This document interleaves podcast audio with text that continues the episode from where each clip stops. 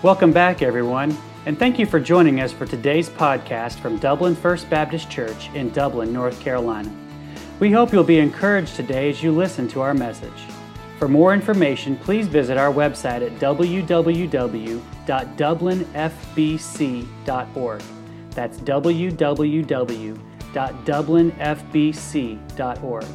Now let's join the congregation of Dublin First Baptist as we listen to the preaching of God's Word.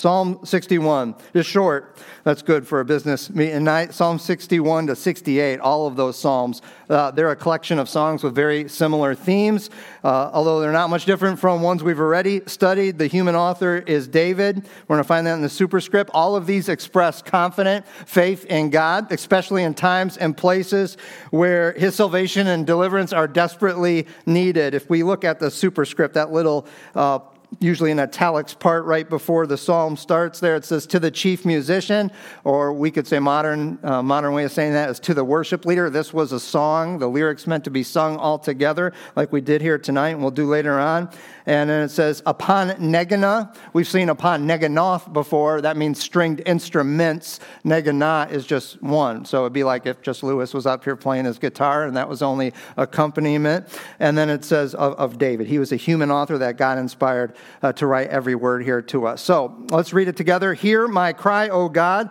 attend unto my prayer. From the end of the earth will I cry unto thee when my heart is overwhelmed. Lead me to the rock that is higher than I, for thou hast been a shelter for me and a strong tower from the enemy.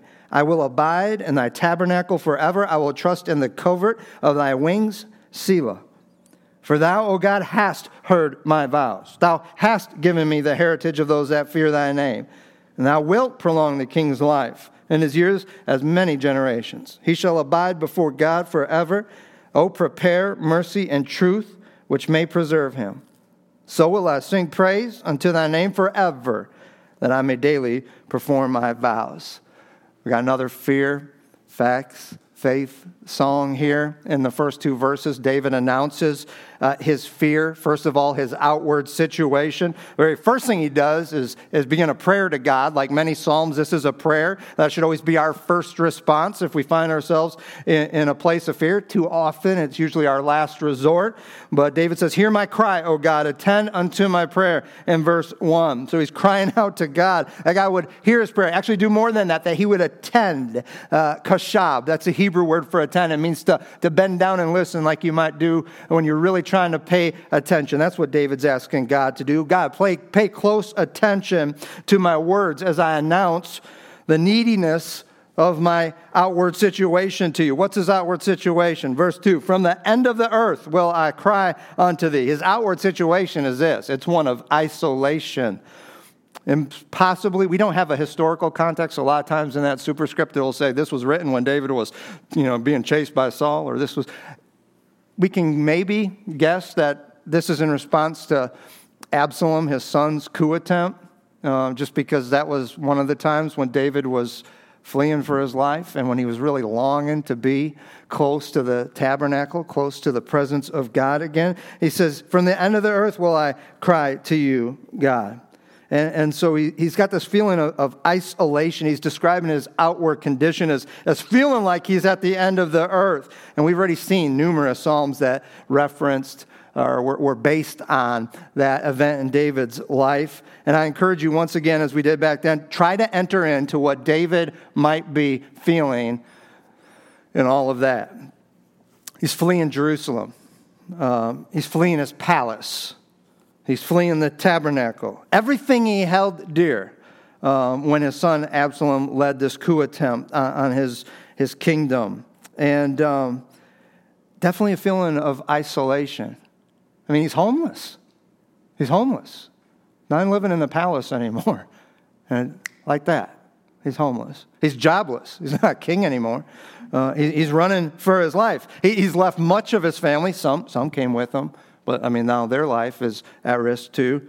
He's left his church for all practical purposes. I mean, he didn't have the Holy Spirit like you and I do. Uh, the Holy Spirit came at, at Pentecost, and, and, that was one of the things when Jesus ascended, resurrected, and ascended, he sent the Holy Spirit. They didn't, the Holy Spirit in the Old Testament, he came for a moment, left came on, people left. So, I mean, being really close to the to church, to the tabernacle is so important for David. He's, he's left that. His proximity to the temple, very important to him. And so this led to a sense of, of fear too, not just an outward condition of isolation, but a, an inward condition. It's one of exhaustion. That's what it says there. From the end of the earth will I cry unto thee when my heart is overwhelmed. When my heart's overwhelmed. Now, the best thing to do when you feel isolated, when you feel exhausted, is to continue to cry out to God. And that's what David does here. He's feeling overwhelmed. That's his inward condition. The Hebrew word for that is ataf. It means to feel feeble to feel like you're going to faint. Have you ever felt overwhelmed? Are you just sapped of strength? I, can't, I, don't, I don't know how I'm going to go on. I, I don't know how I'm going to get out of bed. I don't know how I'm going to make it through work today or school, or uh, I don't know how I'm going to go to church. I want to go to church. I don't know how I'm going to go to church because emotionally I'm just not there. I'm emotionally exhausted. When you're emotionally exhausted, what also usually happens, well, I'm spiritually exhausted. I'm also physically uh, exhausted. This is David's experience. Emotional exhaustion does what emotional trauma does. It, it affects you spiritually, it affects you psychologically, it affects you physically. And it's in the last part, though, last part of verse 2, that we, that we begin to see this ascent out of the depths of despair, out of fear, and, and to the heights of glory that we see at the end of this song. We begin to see that already here in verse 2 as David begins to focus uh, on the facts. His, his prayer is not just one of announcing, God, I feel miserable, I'm, I feel isolated, I feel exhausted, but it's also one of him asking, what does he ask God to do there?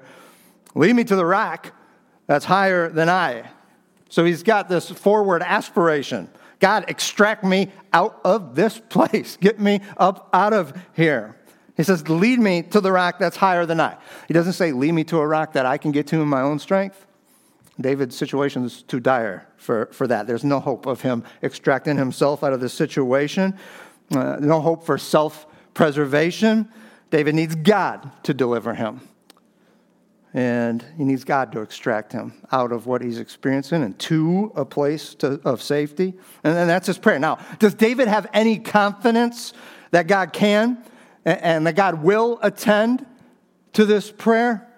And this is where the facts come in. Always, that's the essential part. You want to get out of fear, you want to get out of the depths of despair, you want to get to faith where you're glorifying God and you're experiencing good from His hand, you got to focus on the facts. David's turning there already here at the end of, of, of verse 2, especially the facts about who God is. And David really highlights in this one what God has done in the past. That's what David does. He ascertains the facts here, verses 3 to 5. After announcing his fear, he ascertains the fact. I want you to notice the verb tenses here. They're mostly past tense verbs. He's focusing on who God is and what God has been for him in the past. First of all, God's protection. That's fact number one in verse three. You have been a shelter for me, God. You have been a strong tower for, from the enemy. In the past, in David's life, God has been a shelter for him. He's been a refuge. He's been a strong tower where David was completely safe from any threat. I want you to interact tonight. Can you think of examples in David's past life? Probably, if this was written about him fleeing from Absalom, that happened near the end of his life. In the beginning of David's life. Let's go all the way back to the main beginning where we're introduced to him in Scripture. Where did God protect him? Or who did God protect him from? Bears and lions. Well, that is actually the beginning. Because that's what he said to, what's the one he's also famous for? Goliath, yeah, big country. And, and why did he have why did he have courage? And he told Saul, "Don't need that armor." He's like, "You're a kid, you can't fight him." Why? Because uh, I fought a bear and a lion. God protected me from that. God protected me from Goliath. What else? Saul over and over. I mean, that's what half of these psalms have been. when Saul's trying to kill him routinely, Saul's henchmen trying to kill him. So now this is a whole new one, though. Never had my son turn against me. Hmm. Never had my family turn against me. But God, you have been my protection. So essential to focus on who God is, and He has been for you before. And, and the whole point here is not to be wowed by God's doing this for David. I mean, that, that's where it starts. But the, the purpose of it, the point is, is for you and, and for me to learn from how God was for David and how God protected David, and so that we can apply it in, in our own lives. Because so many times when we, it's hard for us to remember how He's done this for us before. And then we start thinking about what he did here in God's word. And then, oh, yeah, well, things start coming back in our lives, how he has protected us in times past. And, and all these things, these facts, say they're fuel for our faith, specifically given to us in Scripture to help us spur, spur us to faith by recognizing the facts that, that God's done the very same thing in your life. And he's done the very same thing in my life. Then there's the fact of God's presence. Verse 4, he says, I will abide in thy tabernacle forever. I will trust in the covert, the shelter again, the protective uh, shelter of thy wings. Selah. Think on this. That's what Selah means. Pause here and meditate on what God is just saying. Uh, because fact number one is true. Now, David's new things are starting to come up about who God is and what God has been for him. And he realized that, you know what, even though I feel isolated, even though I definitely feel exhausted, even though that's my outward situation, my inward condition, uh, I feel like I'm at the end of the earth and at the end of my rope, uh, the very fact that he's communing and communicating with God in prayer, what does that prove? That God is present. God's present right there at the end of the earth. It's proof positive that God's always present, that God's always near. David says, I will abide. I will abide in your tabernacle forever. So, yes, this is definitely a reference to his proximity to the temple. I mean, the palace was right next to the temple. Some of you live really close to church. That was important for, for David to be, especially when you didn't have the Holy Spirit living inside of you. But it was right there. He could go there at any time uh, where David sensed God's presence. He, he doesn't have that anymore. Uh, but the word tabernacle is, is a lot more expansive. I mean, it simply just means tent or dwelling place. Well, can I ask you something? Where's God's dwelling place? Is it in the tabernacle? Well, it is. Yeah, it's everywhere. Is it in the temple? Yeah, it is. Is it here? I love this place, this beautiful church. Uh, I hope we can expand it and all fit in, and I hope it stays a lot the same because I love it. It's beautiful. Is God's dwelling place here? Yes, but is he restricted here? No. He's not restricted here. He's in the ends of the earth, David. He's wherever you may find yourself. Universe, the universe is not big enough to contain him. He created it. So even if our outward situation, even if our inward condition has us feeling like I'm at the end of the earth, I'm at the end of my rope, that's okay because God's right there with you. He's right there wherever you are. Do you understand his love his presence is not dependent on your current location. Hmm, God's provision. There's a th- third fact. Verse 5. David mentions that, that God has heard David, David's vows. Often we'll do this when we're in a tight spot and we're, we're wanting God to come through and deliver us. We'll make out a promise of something we're going to do. That's what David did. He says, God, I'm going to worship you. I'm going to praise you. I'm going to exalt you when you come through for me, when you deliver me. And it says here in this verse, in verse 5, that God had heard David's vows and God has given him, you've given me the heritage or the inheritance of those that fear thy name. That's what heritage means, the inheritance. What's the inheritance? What does God provide for those who fear his name? If you went to the last book in the Old Testament, Malachi, and in chapter 3, verse 16, it says this Then they that feared the Lord, spake often one to another, and the Lord listened and he heard it, and a book of remembrance was written before him for them that feared the Lord, and that thought upon his name. That's what it means to fear the Lord. Chapter 4, verse 2. But unto you that fear my name, listen to this promise. Unto you that fear my name shall the Son of righteousness rise with healing in his wings. So, what is promised for those who fear God's name? Jesus.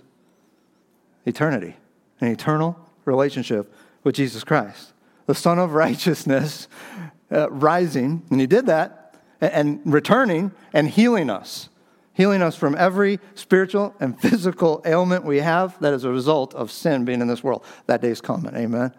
He's coming back.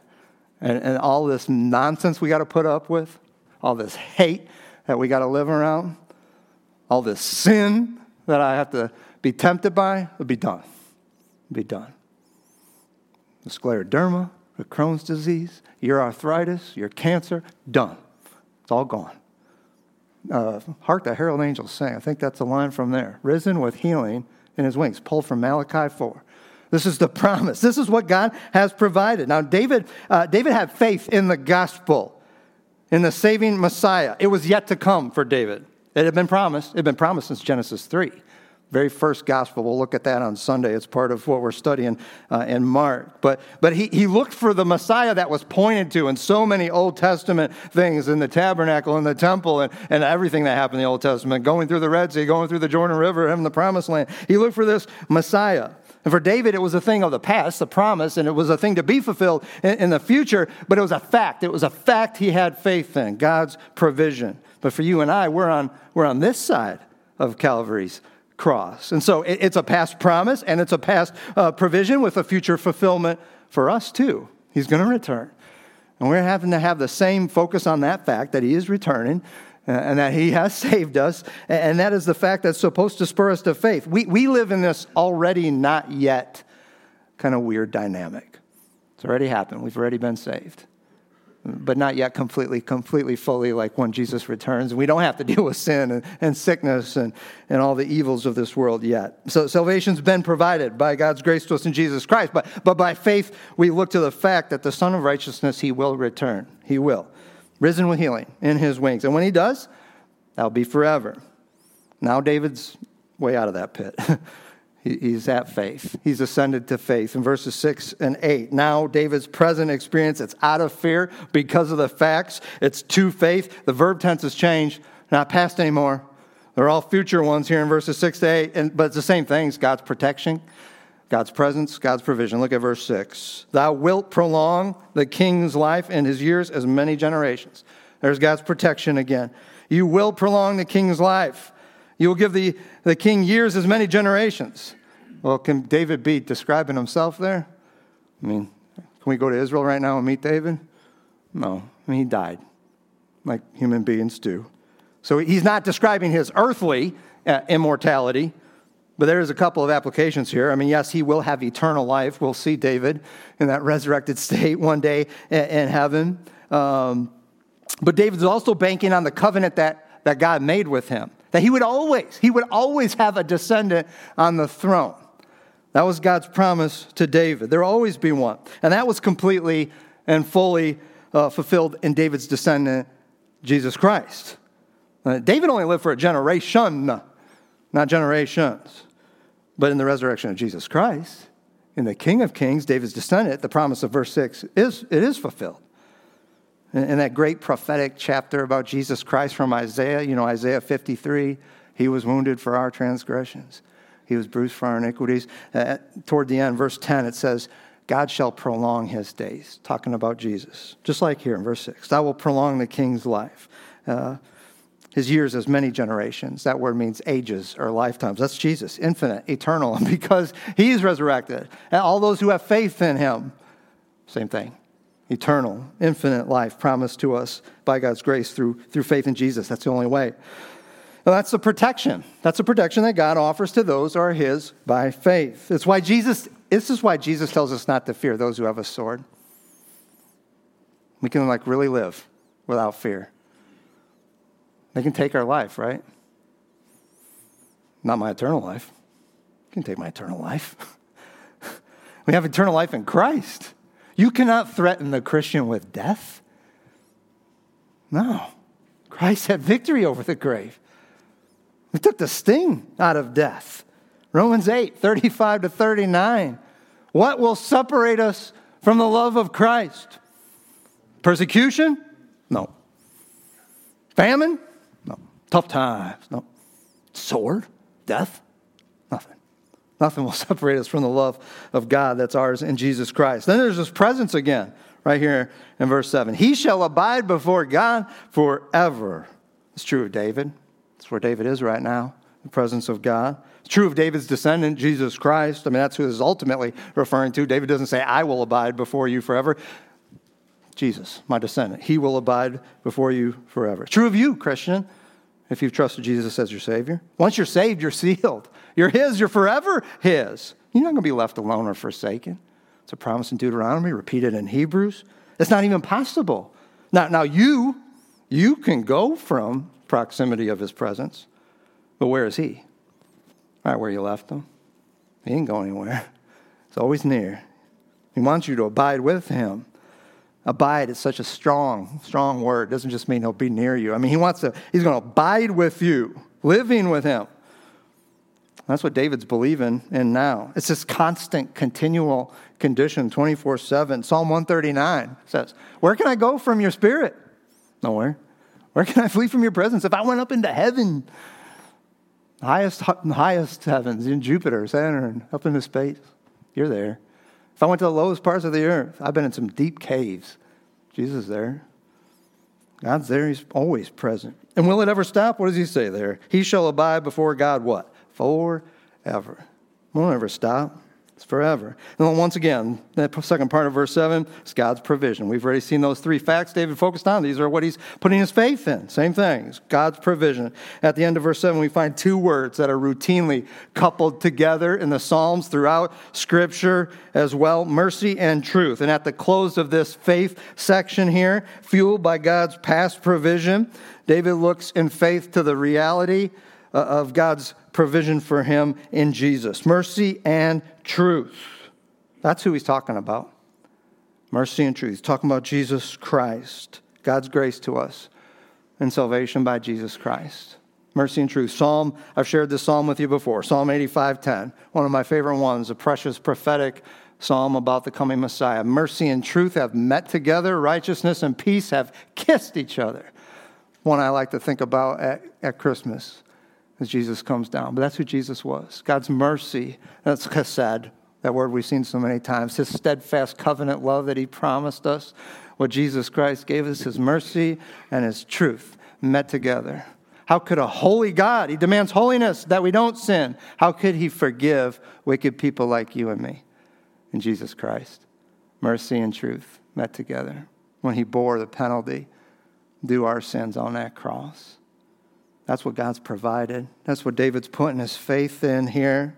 And that's a steadfast love you can count on. It won't ever stop. It's not like love like sometimes we have on this earth where it's fickle. And if you don't do me right, well, then I stop loving you. This is the eternal love of God to all those who trust Jesus Christ as Savior. So, do you feel isolated tonight? Do you feel exhausted? Got a bunch of teachers in here, so I hear, should hear some amens.